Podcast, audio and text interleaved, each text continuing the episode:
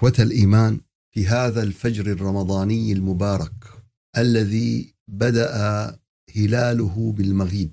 فبعد أن اكتمل وأصبح بدرا في الخامس عشر أصبح الآن يميل إلى الغروب مؤذنا بالرحيل. وهذه سنة الحياة. إذا تم شيء بدأ نقصه. ترقب زوالا إذا قيل تم. وما زلنا نعيش رحاب التقوى. التقوى التي هي ملاك الأمر كله. التقوى التي هي خير الزاد. التي هي خير اللباس. التي هي سبب للمقامات وللتمايز بين المقامات. إن أكرمكم عند الله أتقاكم. وقد بحثنا في ترابط التقوى مع أمهات مقاصد الشريعة. ومع أمهات الأمور. ومع النتائج العظيمة ووصلنا إلى ارتباط التقوى بالفلاح وعرفنا أن الفلاح هو النجاح هو سعادة الدنيا وسعادة الآخرة. هو أبلغ من الفوز. الفلاح هو حالة من الاستمرار وحالة من العطاء وحالة من البركة ونفحة من نفحات الله يعيش بها المؤمن في الجنة خالدا مخلدا فيها أبدا. وصلنا إلى آخر آيات تدل على الترابط الكامل بين المتقين وبين المفلحين. وما هي الصفات؟ وما هو الطريق الذي يجمعهم؟ وصلنا إلى آه، قوله تعالى في افتتاحية سورة البقرة. ألف لام ميم ذلك الكتاب لا ريب. فيه هدى للمتقين. ألف لام ميم. ذلك الكتاب لا ريب فيه هدى للمتقين. فتظهر الآيات الآن ونلاحظ في هذه الآية أنه هناك ثلاث نقط فوق لا ريب وثلاث نقط فوق فيه. ومعنى هذه الإشارة أنه إذا وقفت على الأولى فلا تقف على الثانية وإذا وقفت لم تقف على الأولى يجب أن تقف على الثانية. يعني تقول ذلك الكتاب لا ريب فيه هدى أو تقول ذلك الكتاب لا ريب فيه. يعني إذا لم تقف على لا ريب يجب أن تقف على فيه وإذا آه، وقفت على ريب يجب الا تقف على فيه. إذا قلت ذلك الكتاب لا ريب فيه هدى للمتقين.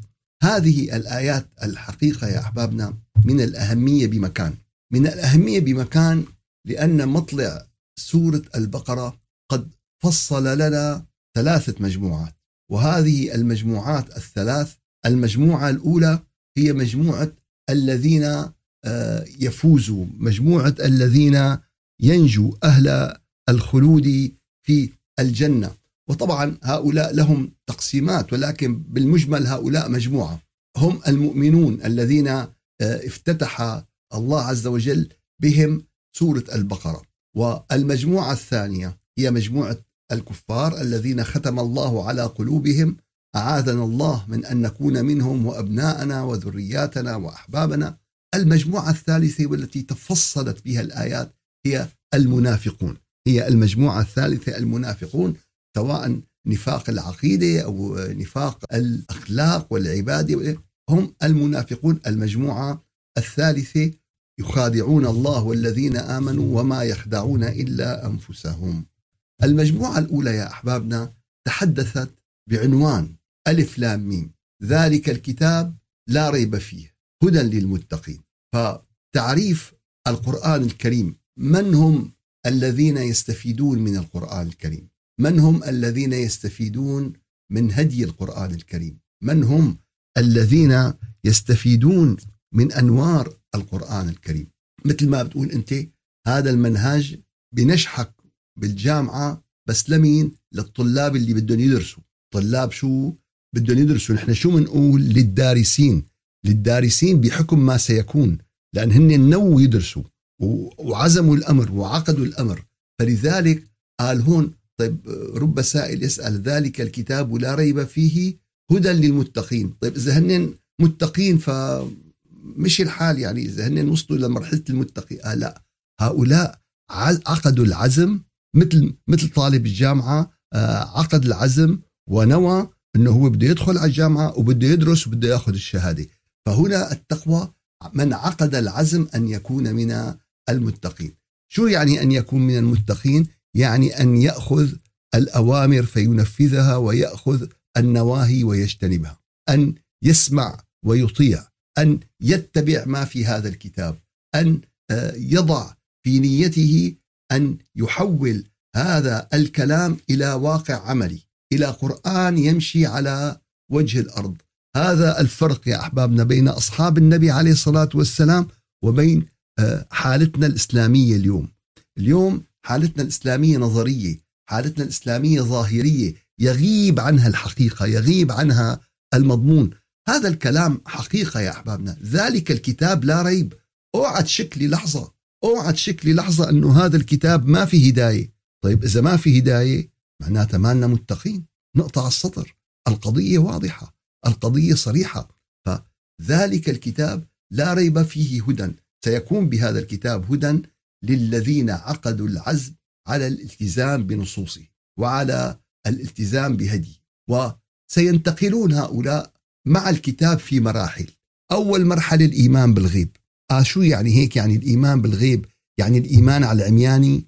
نآمن بشيء ما لنا شايفينه ولا لنا كذا ولا لنا آه لا لا. هذا الإيمان بالغيب يا أحبابنا سبقوا آيات وآيات في القرآن الكريم تدل على عظيم خلق الله عز وجل. تدل على آيات الله عز وجل الكونية والآيات التاريخية والآيات اللغوية والآيات الإعجازية في كافة المجالات. فكل هذه الآيات دفعت الإنسان للغيب دفعت دفعت الإنسان للإيمان. فهو حينما أصبح مؤمنا آه، وحينما آمن بالله عز وجل فكل شيء يأتي من عند الله فهو خلص بالنسبة له آه، هذا حقيقة هذا حقيقة. فبعد أن آمن بالله آمن بالغيب. رب العالمين طلب منه يؤمن بالغيب آمن بالغيب. رب العالمين طلب منه يقيم الصلاة أقام الصلاة. ليش؟ لأنه أصلا آمن بالله. لذلك يا أحبابنا أي خوض في أي نقاش بموضوع الحادي أو كذا أو كذا بيجيك واحد ملحد إنه ليش رب العالمين عمل هيك أو س... طيب يا عمي أنت مؤمن بالله؟ قال لا. طيب كيف عم تسألني ليش عم بيعمل؟ قال أخي ليش الكاسة فيها مي؟ قال أنت مؤمن إنه هون في كاسة؟ قال لا. طيب كيف عم بتناقشني فيها مي ولا فيها عصير برتقان فالحقيقة يا أحبابنا أحيانا في أنواع من النقاشات هي نقاشات سفسطائية مضيعة للوقت مضيعة للجهد مضيعة لا لا لا لا الهدف الأساسي. فالهدف الأساسي أول نقطة يا في إله يا ما في إله. ننطلق من هذه النقطة بالنقاش. فالقرآن الكريم بين آيات وبين دلائل وبين خلق في الكون عظيم من السماوات والأرض وخلق الإنسان وخلق الأنفس وخلق النبات وخلق آه الأنعام وخلق البحار وإلى آخر هذه الآيات التي لا تنتهي فلا أقسم بما تبصرون وما لا تبصرون. فبعد أن آمن بالله أصبح مهيئا ليؤمن بالغيب. أما أجي مع واحد بدي إياه آمن بالغيب ولسه عماله مآمن بالله فهذا هذا لا يصح يا أحبابنا. فذلك الكتاب لا ريب فيه هدى للمتقين. شو صفاتهم؟ شو صفاتهم؟ قال يؤمنون بالغيب. كل ما غاب عنهم وبين الله عز وجل لهم حاله بالقرآن الكريم هم يؤمنون به. نحن ما شاهدنا سيدنا إبراهيم ولكن نؤمن بأن سيدنا إبراهيم أتى ناصحا لقومه ولأهله ونحن ما شاهدنا سيدنا لوط ولكن نحن مآمنين بقضية سيدنا لوط. نحن ما شاهدنا سيدنا نوح ولكن أيقنا بصدق سيدنا نوح وأنه دعا قومه ليلا ونهارا. نحن ما شاهدنا الملائكة ولكن أيقنا بوجودهم. نحن ما شاهدنا الجنة ولا النار ولكننا أيقنا بوجودها الذين يؤمنون بالغيب. بصير عنده قال, قال أنت مؤمن بالغيب؟ ما القصة مو. بينك وبين نفسك. تقعد بينك قال والله في شك. معناتها لساتك أنت ما وصلت إلى الحالة الإيمانية المطلوبة. لساتك أنت في حالة نفاقية في حالة ليست. أما بده يكون عندك إيمان يقيني بهذا الأمر. بعد ذلك يا أحبابنا هم من الذين يقيمون الصلاة. فإقامة الصلاة هي أساس الدين. كمان دائما السؤال هل أنت مقيم الصلاة أم أنت آه، تؤدي الصلاة؟ إنه خلص صلاة أربع ركع بيستقبل القبلة طهارة المكان طهارة الثوب بقرأ الفاتحة بجيب الأركان بحقق الشروط قال, قال هذا يا أحبابنا اسمه أداء اسمه أداء. أما الصلاة فالصلاة الحقيقية الصلاة المقومة هي التي تنهى عن الفحشاء والمنكر والتي فيها يعني صلة بالله والتي فيها ارتقاء. الصلاة الحقيقية المقومة هي مدرسة مدرسة عنا فيها كل يوم خمس حصص. كل يوم شو؟ خمس محاضرات. صلاة الفجر محاضرة صلاة الظهر محاضرة صلاة العصر محاضرة.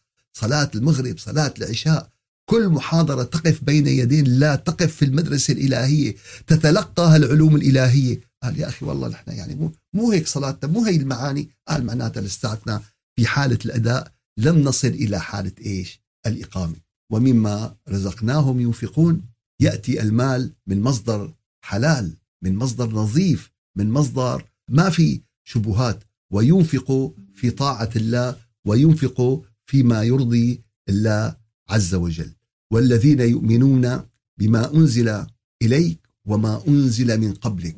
فيؤمنون بالقرآن بأنه كلام الله بأنه وحي السماء الذي آه، قاله جبريل لرسول الله محمد صلى الله عليه وسلم. ويؤمنون والذين يؤمنون بما أنزل إليك وما أنزل من قبلك وبالآخرة هم يوقنون. وصلوا إلى إيش؟ الآخرة غيب ولكن وصلوا فيها إلى حالة من اليقين.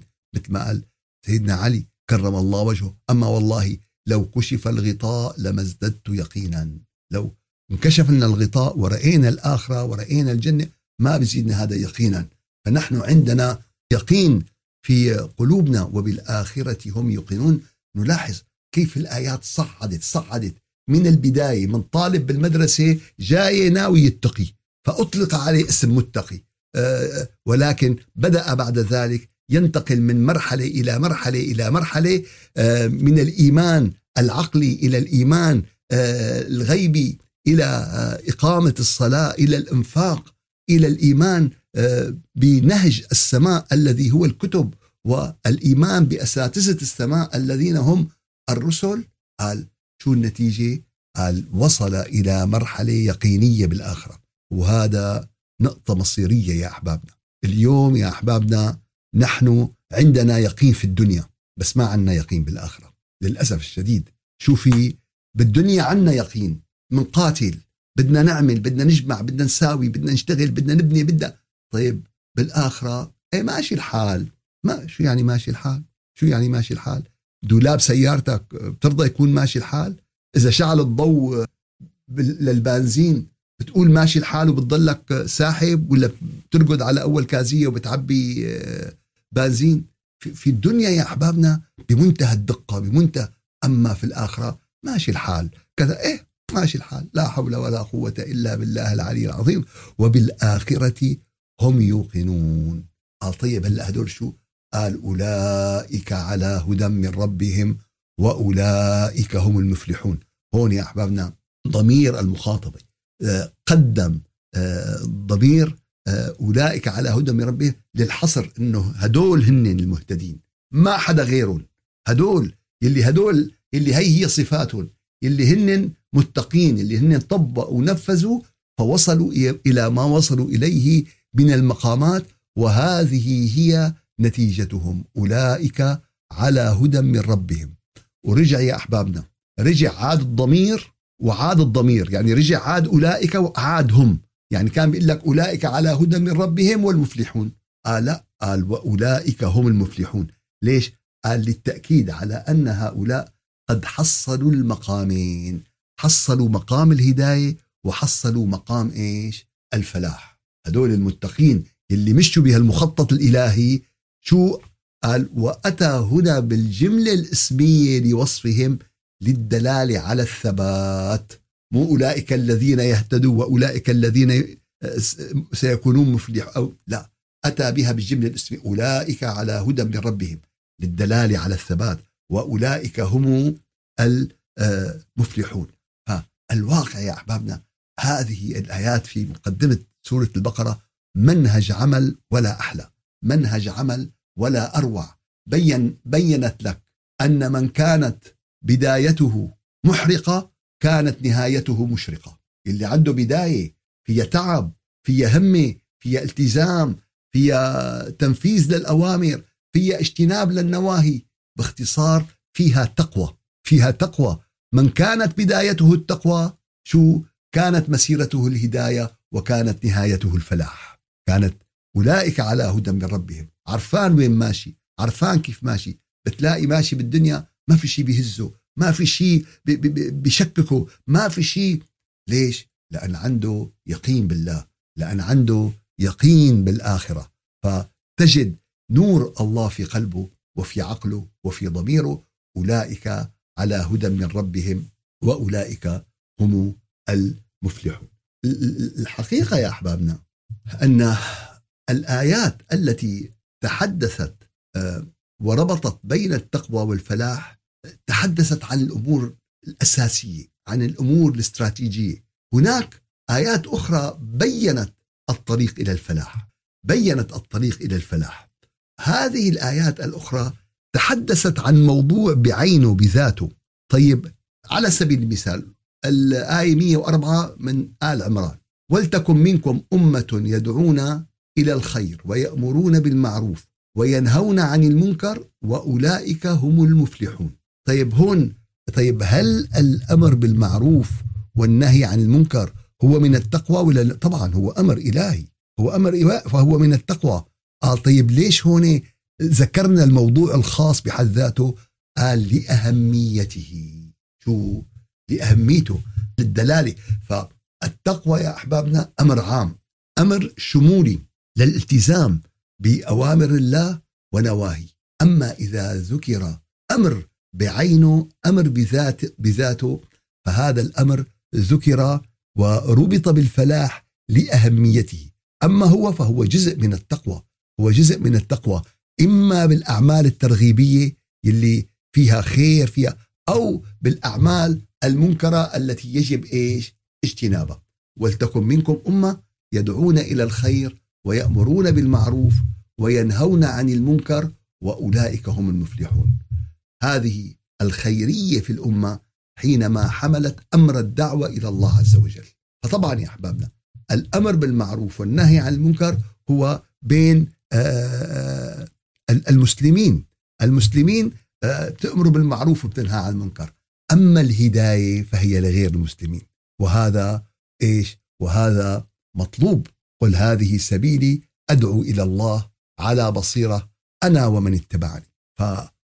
فالإنسان يا أحبابنا عليه واجب الدعوة وعليه واجب الأمر بالمعروف والنهي عن المنكر ولكن بالتي هي أحسن من كان آمرا بمعروف فليكن أمره بمعروف اللي بده يأمر بمعروف بده يأمر بطريقة لطيفة بده اللي بده يدعي إلى الله عز وجل بده يدعي بطريقة راقية بطريقة لطيفة مو بطريقة منفرة. ولا تجادل أهل الكتاب إلا بالتي هي أحسن. مو بالحسنى مو إلا بالتي هي أحسن. فهذا السلوك الذي يجب أن نسلك في هذا الأمر. فهنا ذكر آه الأمر بالمعروف والنهي عن المنكر وبين الله أن هذا طريق لمين؟ للمفلحين وصفة للمفلحين. فإذا أنت كنت بدك تكون من المفلحين فبدك تكون من الدعاة إلى الله بما أوتيت إلى ذلك من سبيل. كذلك آه، بين الله عز وجل فأما من تاب سورة القصص آية 67 فأما من تاب وآمن وعمل صالحا فعسى أن يكون من المفلحين. فكذلك اللي بتوب توبة نصوح من كل ما سبق من الذنوب من كل ما سبق من الأخطاء يتبرأ إلى الله عز وجل من كل أعماله السيئة من كل أع... أما لا والله لا, لا أخي أنا في أعمال يعني ما بحسن حاببها مبسوطة عليها كذا لا بدك تتبرأ من كل الأعمال قبل فوات الأوان. فأما من تاب تاب يعني التوبة الاستغفار هو من الذنب. التوبة هي حالة قلبية يا أحبابنا. حالة قلبية يغير فيها الإنسان توجهه في الحياة يغير آه، آه، مسيرته في الحياة. حالة قلبية ينطلق بها الإنسان إلى الله متبرئا من ذنوبه متوجها إلى العمل الصالح. فأما من تاب وآمن وعمل صالحا فعسى أن يكون من المفلحين. وقلنا هنا عسى ولعل وكل هذه الأفعال تفيد تفيد الثبوت مع الله عز وجل. هي حالة التردد هي حالة بشرية وليست حالة إلهية. الله الأمور محسومة فهنا عسى أن يكون هو فهو من المفلحين. فهو إيش؟ فهو من المفلحين. كذلك يا أحبابنا وصف الله عز وجل للمؤمنين آه، قد أفلح المؤمنون الذين هم في صلاتهم خاشعون والذين هم عن اللغو إلى آخر آه، الآيات التي تصف تبين أنه قد أفلح المؤمنون. أنا مؤمنون؟ قال اللي هي صفاتهم. ليش؟ لأن المؤمنين درجات. قال بعدها كلهم بيفلحوا. قال لا اللي بدهم يفلحوا في لهم إيش؟ درجات. قال كل الطلاب آه، بيطلعوا مهندسين. قال لا اللي بيدخل كلية الهندسة. كل الطلاب بيطلعوا بزنس وكذا. قال لا اللي بيدخل بكلية الأعمال. كلهم بيطلعوا أطباء. اللي بيدخلوا بكلية الطب وهكذا يا أحبابنا. فالبناء الإيماني في القرآن الكريم بناء بمنتهى الدقة وبمنتهى الروعة. قد أفلح المؤمنون الذين هم في صلاتهم خاشعون والذين هم عن اللغو معرضون والذين هم للزكاة فاعلون إلى آخر الآيات. وكذلك يا أحبابنا بنفس هذه الفكرة أن هناك أفكار هي من التقوى ولكن ذكرت بمفردها لأهميتها. من هذه الأمور الآية 90 في سورة المائدة. يا أيها الذين آمنوا لبيك اللهم لبيك. إنما الخمر والميسر والأنصاب والأزلام رجس من عمل الشيطان فاجتنبوه لعلكم تفلحون. هون الآية يا أحبابنا آية للامتناع. آية ليش؟ قال طيب ليش ذكرت هذه الأمور هون؟ قال ذكرت هون لأهميتها. اختصاصها بالأهمية اختصت هنا بالأهمية. عشان هيك ذكرت؟ قال أليس ترك الخمر والميسر من التقوى؟ قال نعم. هي من التقوى ولكن ذكرت هنا لبيان أهميتها وأهمية اجتنابها ليحقق الإنسان الفلاح. فالخمر الميسر هي أعمال المقامرة وما إلى ذلك. الأنصاب والأزلام هي يعني آه، أن يقوم الإنسان باتباع حالات جاهلية. يعني الجاهلية كان يطير الطير راح اليمين معناتها افعل راح اليسار لا تفعل. أو, أو عندهم أقداح بيضربوها فبيقول له افعل أو لا تفعل. يوم يوم في المسلمين هيك بده بده هيك شغلة إنه أخي روح ولا ما روح؟ الاستخارة محسب الاستخارة بالأخير افعل أو لا ت... الاستخارة يا أخي يا أختي دعاء. يا رب إن كان هذا الأمر خير في ديني ودنياي وعاجل أمري وآجل فيسره. إن لم يكن فصرفه عني واصرفني عنه. هو دعاء بالأخير. هو دعاء. هو دعاء تطلب من الله عز وجل وتستشير العقلاء وتستشير الحكماء وتستشير أهل الذكر لتحقق المطلوب. فهكذا الخطة. أما والله مو هي بالنتيجة افعل ولا لا تفعل؟ زوج ولا ما زوج؟ في إلى زوج أو ما زوج إلى إلى مبادئ. شرحها النبي عليه الصلاة والسلام شرحها الشارع الحكيم وبين المطلوب منا. فلذلك يا أحبابنا هي فلسفة الأزلام. يعني اليوم رجعت انتشرت اليوم بالمجتمع الجاهلي. والشرع عم ببين لك أن هذه الأعمال شو هي؟ قال ليست حالة راقية ليست حالة طاهرة. هي رجس رجس معنوي رجس, رجس من عمل الشيطان. مين اللي أفى القصة؟ مين أفى العملية؟ مين أفى الخمارات وأفى القمار؟ وهالقصص يا أحبابنا ما بيجي منا إلا وجع الرأس إلا وجع الرأس. فجهده الإنسان يجنب أبنائه يجنب له تعا يا ابني تعا يا بنتي الله يرضى عليك واحد اثنين ثلاثة. من طفولته من صغره. ليش؟ لأن المجتمع الميديا عم بيطالعوا له هالشغلات هي بطريقة محببة. بيجيبوا له القمار شيء بياخذ العقل ألوان وزهزهة وشيء عم بيطلع وموسيقى وكذا بياخذوا بعقله بياخذوا بهذا. رجس من عمل الشيطان. شو بدنا نساوي؟ قال فاجتنبوه هاي التقوى هون. طيب اجتنبناه؟ قال ساعتها تتحققوا وتسيروا على طريق الفلاح فاجتنبوه لعلكم تفلحون. آخر آية نستشهد فيها في هذا المجال آية عشرة في سورة الجمعة فإذا قضيت الصلاة فانتشروا في الأرض وابتغوا من فضل الله. قال انتشروا وابتغوا من فضل الله. قال إيه؟ قال واذكروا الله كثيرا لعلكم تفلحون. قال بدك توصل لطريق الفلاح قال إيه؟ قال بدها ذكر الله. قال خمس دقائق عشر دقائق قال لا بدها ذكر كثير. إذا بدنا نفلح يا أحبابنا بدنا نصير من المفلحين. شو الشرط؟ واذكروا الله كثيرا لعلكم تفلحون. قال طيب كيف بدي أحكي وأذكر؟ كيف بدي آه، أشتري وبيع وأذكر؟ قال هون بيكون الذكر في قلبك. وين بيكون الذكر؟ الذكر في قلبك. كيف انت فاتح الواي فاي وفاتح الجوجل وفاتح الواتساب وفاتح 20 برنامج؟ ما بيأثروا على بعضهم. فالذكر هي حالة الاتصال. هي حالة الاتصال القلبي التي لا تتعارض مع آه، فهون بنحقق الذكر الكثير. فإذا قضيت الصلاة فانتشروا في الأرض وابتغوا من فضل الله واذكروا الله كثيرا لعلكم تفلحون. وذكر الذكر هنا لأهميته. وللبيان بأنه هو طريق الفلاح وطريق النجاح. كيف لا؟ وقد حصل الذاكرون يعني بمعية الله عز وجل مرتبة من أعظم المراتب. اذكروني أذكركم. وهل بعد ذكر الله لك من مكانة؟ هل بعد ذكر الله لك من شرف؟ هل بعد ذكر؟ يا رب يا رب اجعلنا من الذين يذكروك فتذكروهم. يا رب اجعلنا من المفلحين. سبحان ربك رب العزة عما يصفون وسلام على المرسلين. والحمد لله رب العالمين. إلى شرف النبي وأرواح المؤمنين الفاتحة. أعوذ بالله من الشيطان الرجيم. بسم الله الرحمن الرحيم. الحمد لله رب العالمين وأفضل الصلاة وأتم التسليم على سيدنا محمد وعلى آله وصحبه أجمعين. يا رب العالمين يا رجاء السائلين لك الحمد. حق حمدك سبحانك لا نحصي ثناء عليك أنت كما أثنيت على نفسك. يا رب يا رب لك الحمد حمد الذاكرين حمد الشاكرين حمد الصائمين حمد القائمين حمد المنيبين. يا رب لك الحمد حمدا يليق بجودك حمدا يليق بكرمك. يا رب لك الحمد حتى ترضى. يا رب لك الحمد حتى ترضى. يا رب لك الحمد حتى ترضى.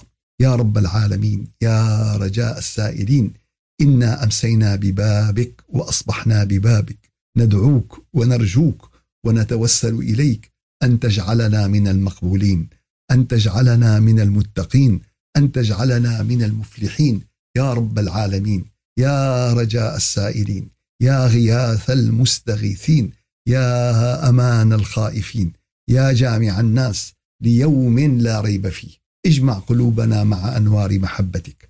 اجمع قلوبنا مع أنوار ذكرك. اجمع قلوبنا مع أنوار كلامك. يا جامع الناس ليوم لا ريب فيه. اجمع قلوبنا مع أنوار ليلة القدر. بجودك وكرمك وفضلك يا أكرم الأكرمين. يا أرحم الراحمين. يا رجاء السائلين. يا غياث المستغيثين. لا إله إلا أنت. سبحانك إنا كنا ظالمين. لا إله إلا أنت رب السماوات السبع ورب العرش العظيم. اللهم يا رب أنت الحق وكلامك الحق وكتابك الحق ونبيك الحق والجنة حق والنار حق. يا رب العالمين يا رب العالمين اغفر لنا ما تقدم من ذنبنا وما تأخر. اعف عنا اغفر لنا ارحمنا يا رب ارحمنا يا رب واحفظ أبناءنا. واهدهم إلى صراطك المستقيم واجعلهم من المتقين. واجعل ذريتنا من المتقين. واجعل ذريتهم إلى يوم القيامة من المتقين. اللهم آمين. اللهم آمين. وسلام على المرسلين. والحمد لله رب العالمين. إلى شرف النبي وأرواح المؤمنين. الفاتحة.